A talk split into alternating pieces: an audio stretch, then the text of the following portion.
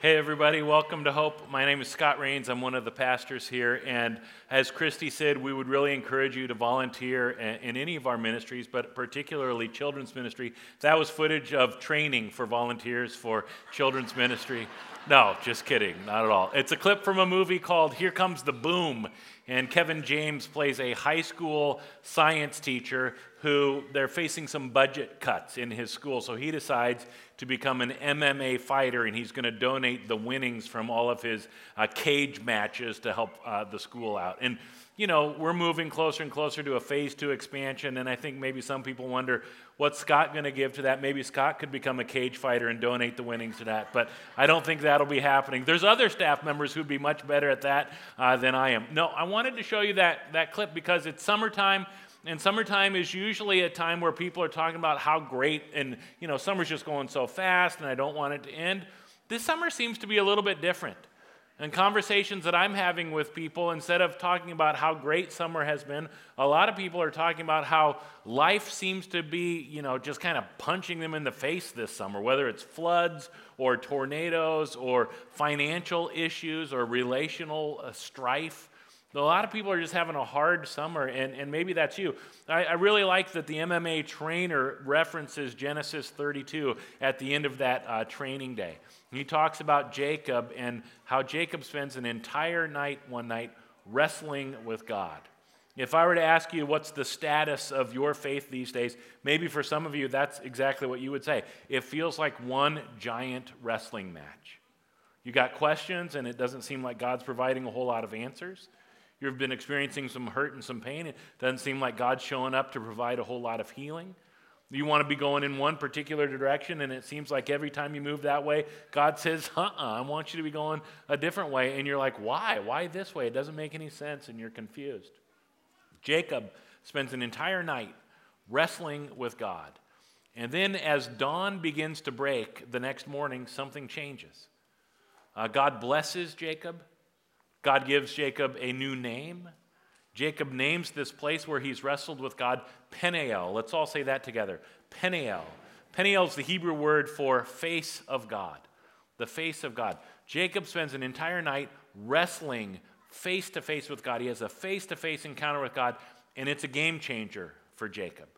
And the writer of Genesis, as he's talking about this moment in Jacob's life, here's what the writer says The sun was rising as Jacob left Peniel. The sun was rising, a new light was beginning to shine. Our theme this year at Vacation Bible School has been shine. And I think every year at Vacation Bible School, there's something powerful that God does throughout the course of this week. I always say, back in 2007, summer 2007, our very first Vacation Bible School, that's really when we became a church. We'd been meeting for worship for well over a year at that point, but when we all came together to accomplish that one week of vacation Bible school, something changed. And over the course of the 12 years that I've been uh, here at Hope Ankeny, there have been several times, several summers where, you know, VBS was kind of this momentum shifter for us as a congregation. There, there were times when maybe uh, things were feeling heavy and dark. Uh, times where our focus was off, we'd gotten off mission.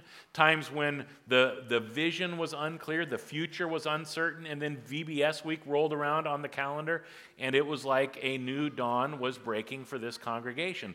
God was starting a new day, shining a fresh light on this congregation. That, that word light is an important word as it relates to what does it mean to be people of faith.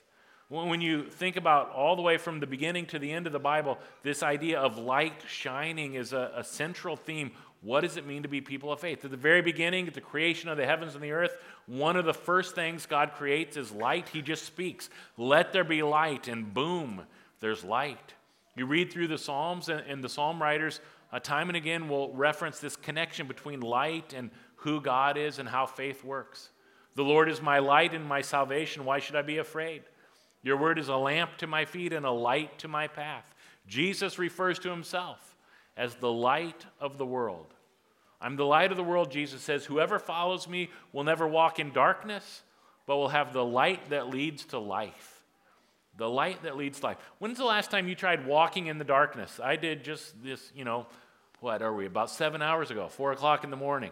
I'm walking through the dark, and I have to like put my hand on, you know, the wall or the dresser. Just, I don't feel steady when I'm walking in the darkness. It feels like it's going to be easy to fall, and I'm worried I'm going to step on something that's going to hurt. A whole lot better to walk in the light than in the darkness. The Bible's really clear on this. Uh, the light is what gives us, helps us see, it gives us our vision. Over and over again, God casts vision to individuals, to families, to whole entire communities of people. Here's where I want you to go, God says. This is who I want you to be. And often God has to cast vision through other people. He, he uses the prophets in the Old Testament to be vision casters. God says to the prophet Habakkuk, Write the vision, make it plain on tablets, because God understands how easy it is for us as human beings to forget where we are going to forget where God is sending us, to forget who God wants us to be. So many voices in our life trying to tell us here's what matters most. This is the direction you should be going. And so God says we got to keep casting this vision, and it needs to be clear enough and understandable enough and simple enough that people will get it. Write it on tablets, make it plain, God says. And so that's what we're going to try to do today. We're in the middle of a message series called The Heart of Hope. Last week we looked at our mission statement. Today we're going to be focusing in on what is the vision that God has given us as a church. It's on the screen. Let's read this out loud together. To be a spirited, growing, and Christ centered community filled with hope. One more time. A spirited, growing, and Christ centered community filled with hope. Three main components to the vision God's given us at Hope. The first is spirited. What does it mean to be a spirited church? Toward the end of his earthly ministry, Jesus starts to spend a great deal of time talking about the Holy Spirit. I'm going to be leaving soon, but don't worry, I'm going to send you this gift of the Holy Spirit.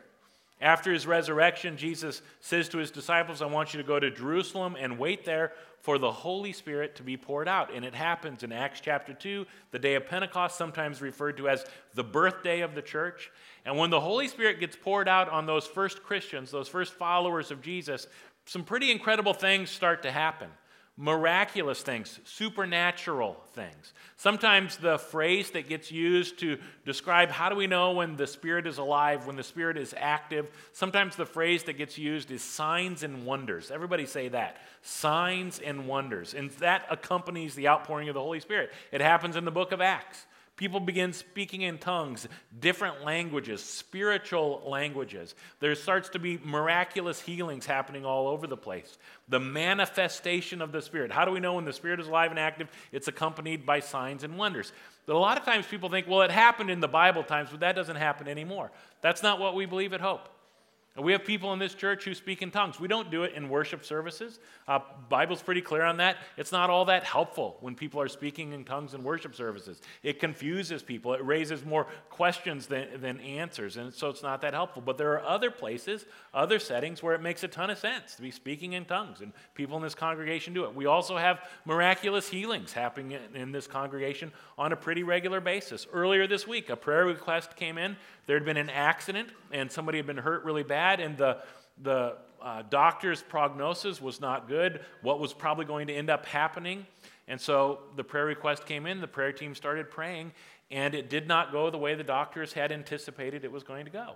We got good news. There's still a, a, long recovery, but it didn't end up in the bad place that the doctors had been talking about. We think that's God showing up and doing something through the power of the Holy Spirit because of prayer.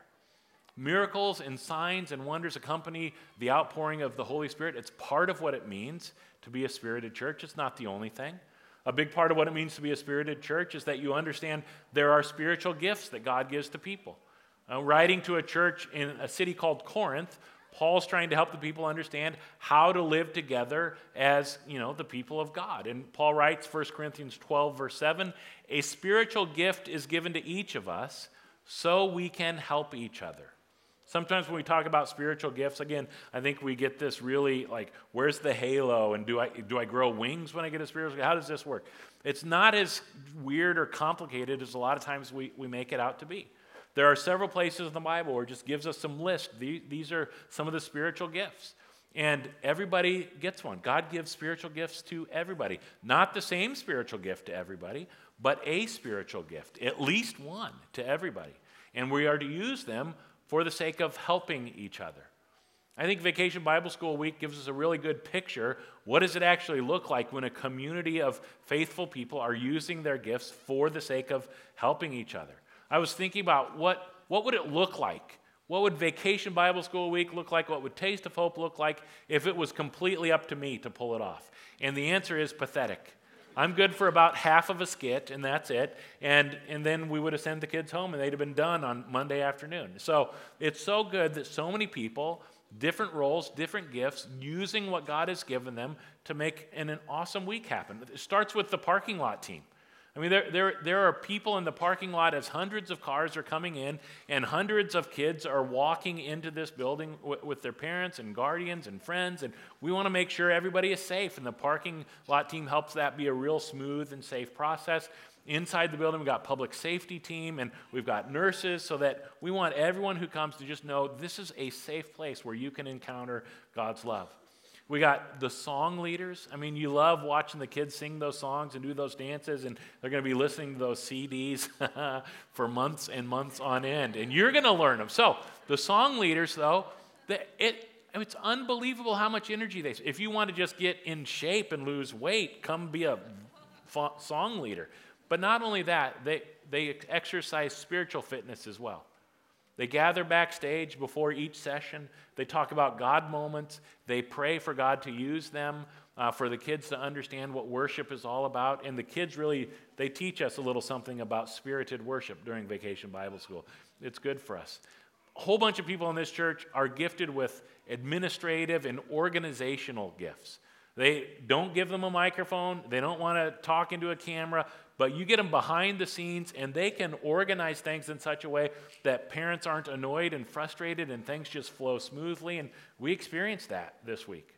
along with all of those, there, there's uh, one body volunteers. These are the volunteers who work with our special needs kids and, and their families. There's a science crew. There's a kitchen crew, there's a cleanup crew, and just goes on and on and on. The production team, how about the production team? I'm tempted to feel sorry. Yeah, praise God for the production team. I'm tempted to feel sorry for them because it's a whole lot of work in several weeks leading up to Vacation Bible School Week. And then after this service, they're going to start tearing all this stuff down and shipping it back to wherever it came from. But they have so much fun doing it, I don't feel sorry for them at all. Plus, they had a whole, like, 50 gallon tub of cheese balls up in the loft that they plowed through this week. That's fantastic stuff. I mean, it doesn't get any better than that. So, takes everybody using their part, the gifts that God has given them, for the sake of accomplishing God's purposes. That's a big part of what it means to be a spirited church. But that's not the only thing. We'll talk more about what it means to be a spirited church a little bit later in the message. Paul writes to another church, a church uh, in Ephesus, and he makes this interesting connection between being a spirited church and a growing church. That, that's our vision, spirited and growing. Here's what Paul says. In fact, let's read this together. Ephesians 4:16. On the screen, read it with me. As each part does its own special work, it helps the other parts grow, so that the whole body is healthy and growing and full of love. Healthy things grow. It's the way God set up the world to work. Healthy things grow. And we want to be a growing church, which does not mean let's focus on how do we grow, how do we grow, how do we grow. Our primary fo- focus is how do we get healthier as a congregation. We understand the healthier we get, growth is just going to be the natural outcome uh, that accompanies that. So, in, in a lot of churches, there's very few people who do everything. In healthy churches, Everybody, everybody does their own special work, the spiritual gifts that God has given them to help the other parts grow so that the whole body is healthy and growing. And then look what it leads to full of love. 1 Corinthians 12 is this list of, of, spiritual gifts, and Paul's talking about how the spiritual gifts are at work in the church. You turn the page to 1 Corinthians 13, and it's the love chapter. Paul says, I'll show you an even better way. The most important thing that the Spirit does is connected with love. A spirited church is all about love. A growing church is all about love. Use your spiritual gifts to help each other become healthy and growing and full of love. Our theme on Wednesday during Bible School Week was love. And the, the scripture passage was Jesus' Sermon on the Mount. And part of what Jesus says in the Sermon on the Mount is, You are the light of the world. You are the light of the world. Think about how amazing that is. Jesus refers to himself as the light of the world, and then he says to a bunch of people who've gathered together on a hill in the middle of nowhere, a place where nobody ever really thinks about or cares about, people who are overlooked, people who think they don't have anything to offer, and Jesus says to them, You're the light of the world. Doesn't matter if your light is big or a teeny tiny light, Jesus says, Let your light shine out for the world to see. And so, uh, one of the gifts that we have in this congregation, people who are gifted as storytellers, and they use object lessons and they call the kids up as volunteers to try to help connect the story and what Jesus is doing to the lives of a preschooler or an elementary school student. How do you let kids like that understand what does it mean to be the light of the world, to shine your light for the world to see? And so they enlisted the help of Kid President. See if Kid President will help you understand how you can be the light of the world. Take a look. There are lots of ideas how you can change the world. Some people think you should just complain about it. That won't change the world, it'll just make it mad. Some people think you have, have lots of money money, making it rain everywhere you go. Holla for a dollar. Some people think you have to be really loud and yell a lot. It's like with a bullhorn shouting, Hey you, yeah you, do it my way right now. You heard? Other people choose to just make fun of everything. That's dumb, that's dumb, everyone's dumb. It's easier to make fun of stuff, but it's cooler to make stuff. Some people think changing the world can only be done by the smartest person in the world. Just put them in a room, let them figure it out. The solution of world hunger? Food. Wow, that was like so amazing. Some people see the bad in the world and they just decide to ignore it. But that won't help anything. Some people think you have to be really famous and super cool. In fact, lots of people think you have to be really powerful to make a difference, like being mayor or senator or president. But the truth is, a title doesn't make you more important. The world is changed by you. It's one person filled with love. And they just have to live it out. So they do something awesome. Then that person is filled with love. And they do something awesome. It just goes on and on and on and on. And the next thing you know, everything's awesome. Some people think it's impossible to change the world. It's impossible to change the world. Well, you can see why they could think that. Living in the world with kids who are hungry, people who are homeless, families weren't happy. I'm just trying to figure it out like everybody else, man. I do know this though. Next time you feel overwhelmed or totally alone, remember this. Things don't have to be the way they are. The world is changed by ordinary people. Little people living out big love. And that's what gives the world a reason to dance.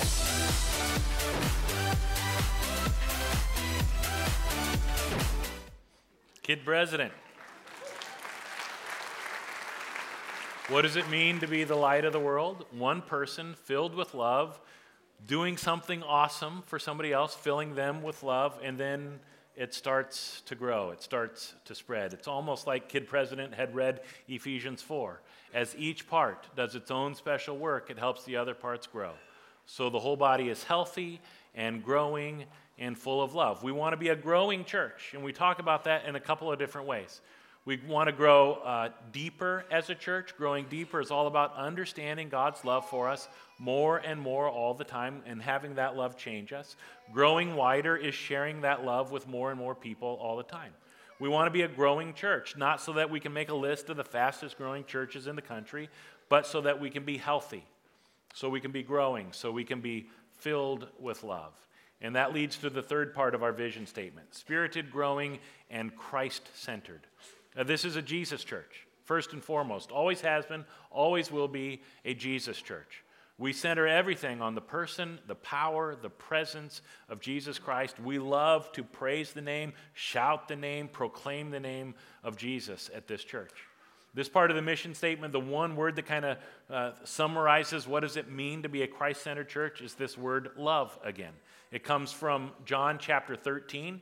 where Jesus has gathered with his disciples the night before he's going to be crucified. He washes their feet. Uh, then they share the Passover meal together. He institutes a communion. And then Jesus says to his disciples, I'm going to give you a new commandment. Here's the new commandment love each other, just as I have loved you. Love each other just as I have loved you. Now, if you're paying attention at all, you should be saying, that is not a new commandment. I mean, when they ask Jesus what's the greatest of all commandments, he goes back thousands of years to Moses. Moses, who says the great commandment is to love God and to love your neighbor as yourself. Loving each other has always been the commandment that God wants. So, why does Jesus say it's a new commandment? Well, he adds on this part just as I have loved you. Just as now we've got a model. Now we've got a perfect example. We've got God in human form who has shown us exactly what perfect love looks like. And Jesus says, My command is for you to love exactly that way. Sometimes uh, one of the complaints, complaints probably not the right word, one of the critiques we get at Hope is you know, we, we're not deep enough. You just talk about love. God loves you. God loves you. See you next week. God loves you. And uh, I sort of get it, but not really. I mean, people are like, why don't we talk about deeper theological kinds of things? Why, why, don't we talk about soteriology or Christology or what's the deal with the hypostatic union anyway? Why don't we talk about Lutheran distinctives? What is it that makes us different from Arminians or Calvinists? What, what's our eschatological hope? And on and on it goes. I think you start to get the idea. And, and it's not that there's anything wrong with talking about deep theological matters and having debates over these sorts of things. That's okay, that's important. Love the Lord your God with all your heart, soul, mind, and strength. We've got to keep our mind engaged in this process. But if you think the only way to be deep is to talk about theological stuff, I think Jesus would say, you're kind of missing the point. He doesn't say to his disciples, the world will know that you are followers of me by how well you can articulate theological truth. He says, The world will know you're my followers by the way you love one another. Your love for one another will prove to everybody that you're a follower of Jesus. In other words, if you want to be deep, the question to be asking yourself is, How am I doing when it comes to love? Maybe don't ask yourself that, maybe ask the people in your life. How are you doing when it comes to love? In the Sermon on the Mount, Jesus says, You're the light of the world, let your light shine out for the world to see. And then he talks about how do you do that? And, and a big part of it has to do with love. Here's part of what Jesus says just a couple verses later love your enemies. Love your enemies. And he says, If you love only those who love you, what reward is there for that? Even corrupt tax collectors do that much. If you are kind only to your friends, how are you different from anyone else? Even the pagans do that. A new command I give you, Jesus says love each other just as I have loved you. Jesus loves his enemies. He loves his family, even though his family most of the time doesn't understand what in the world Jesus is doing, and they're kind of embarrassed by him. Jesus loves Peter, who denies him. Jesus loves the people who are spitting on him and mocking him while he's breathing his last breaths hanging on the cross. Jesus loves enemies, and he calls us to love our enemies as well. Uh, there's a story told of a seminary professor. Seminary is the school you go to, to to get your degree that's part of your training to become a pastor. So there's a seminary professor who could have been a VBS storyteller for us this week, used a lot of uh, kind of elaborate uh, object lessons. So one day the students walk into class and the professor has put a huge target on the wall. He hands them all a piece of paper and some colored pencils and he says, I want you to draw a picture of someone you're having a hard time loving. Maybe someone you're angry at, someone who hurt you. Maybe it's your enemy. Draw a picture of them. And then he showed him, I've got some darts, and we're going to put these pictures on the target and we're going to throw darts at it. And so one of the students began to draw this face, the face of the seminary professor. taking a great deal of time to make sure all the details were just right, looking forward to putting that up on the target and throwing darts at that professor. And then they all got in line, and one after another, and some of them were throwing the darts really hard. It's like ripping their drawings, and it's fantastic and very cathartic kind of experience.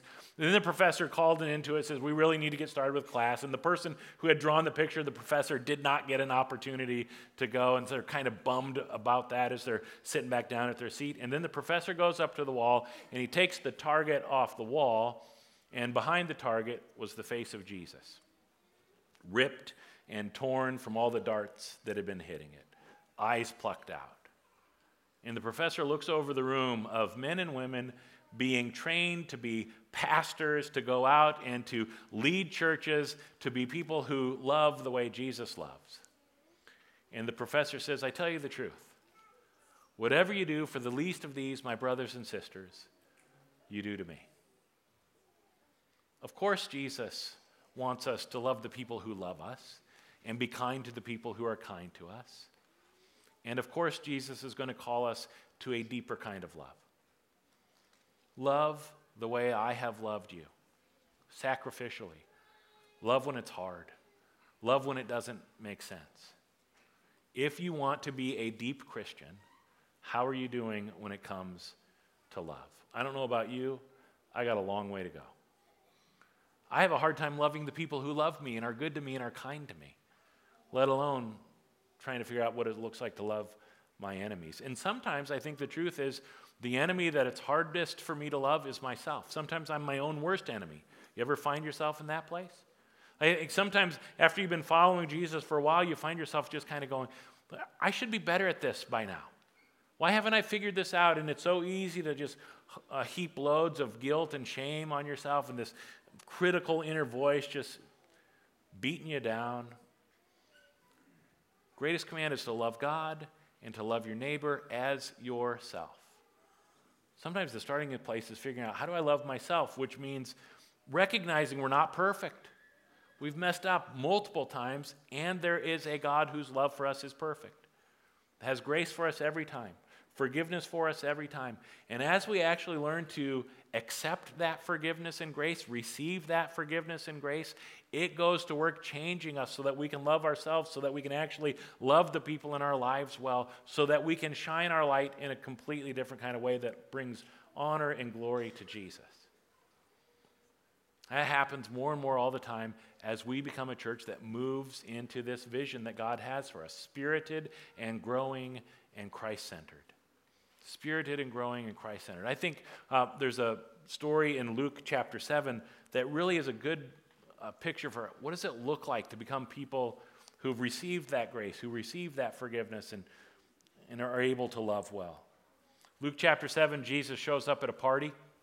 He's kind of the guest of honor, and all the other people there are super important, really smart people, powerful people. And then there's someone who crashes the party. Uh, the, the Bible describes her as a sinful woman. She's got a reputation in that community. Everybody knows you stay away from that woman. She would never be welcome in a place like this. But she comes crashing in and she goes to Jesus. She's carrying an expensive jar of perfume. She begins to anoint his feet with the perfume. She is crying tears dropping all over Jesus' feet. And everybody else in this room is kind of looking around at this, going, awkward.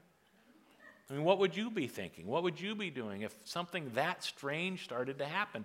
Jesus is not embarrassed or offended by what this woman is doing. He has no interest in telling her to stop, you know, move along. Everybody else is starting to get annoyed.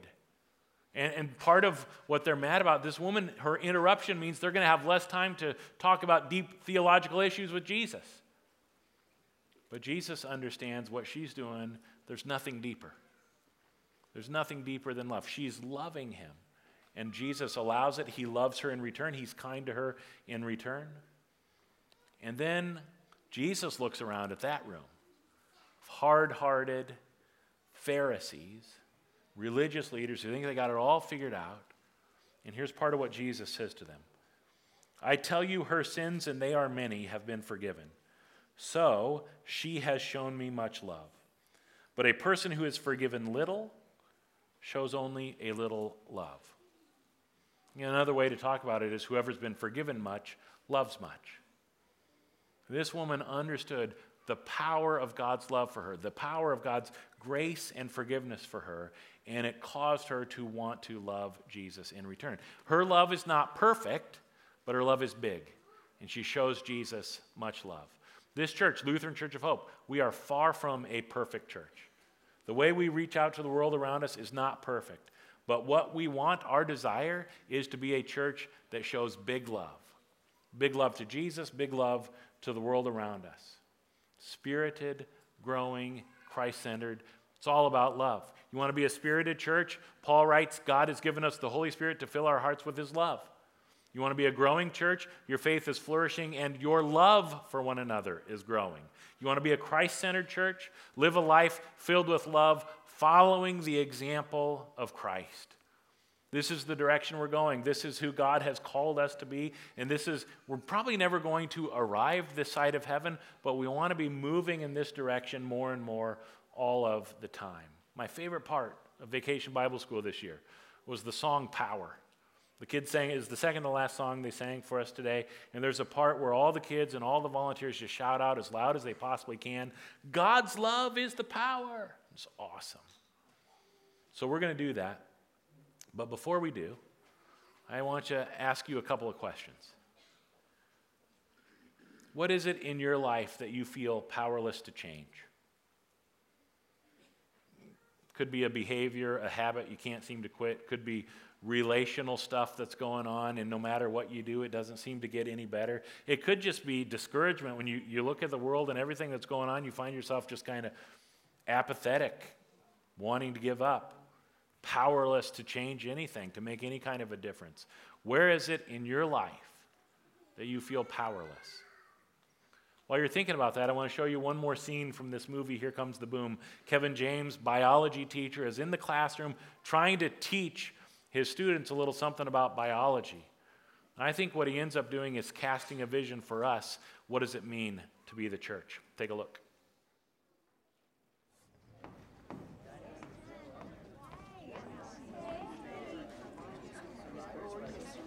Whoa.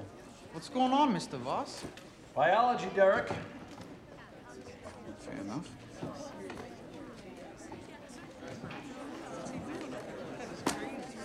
Can someone tell me what happens when a cell stagnates?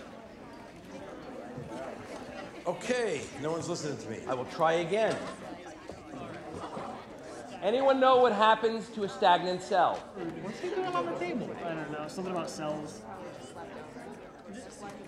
Malia, It's not good. Did you hear that? It ain't good. People, a cell that is not in motion is not a productive member of the system. It ends up assuming all the other cells are going to pick up the slack somewhere, but they don't. In fact, they imitate the stray cell until basically the whole organism begins to die. Yeah. But you know what? Biology is an amazing thing. And here's the good news All that decays can be restored. it's just hitting anybody. Like how a cut heals. Like how a cut heals. Brian, my man. Ah, look, you got one. And once that cell is back on track, it creates energy amongst the other cells. That's what happens. It starts getting a little movement going. It gets a little rumble. Can I get a little rumble from everybody? Everybody just rumble in your seats right now for me. Just rumble a little bit.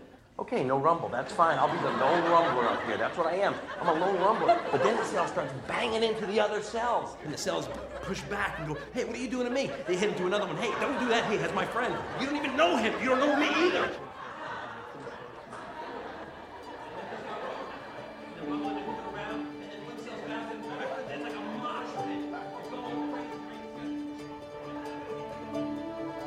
I know you, we work together. Because then they hit a rhythm. They hit a rhythm, and this is the beginning of the restorative process. So now, even if the entire system is close to dead, what happens? Martinez, come on, give me something. Oh no. Not today. Oh, no, not in my house. No, no, no, no. Look out, here we come. Don't look up my pant leg, Derek. You're better than that. It's right over you. Come on, man. What do you say? If all the cells work together, what will happen?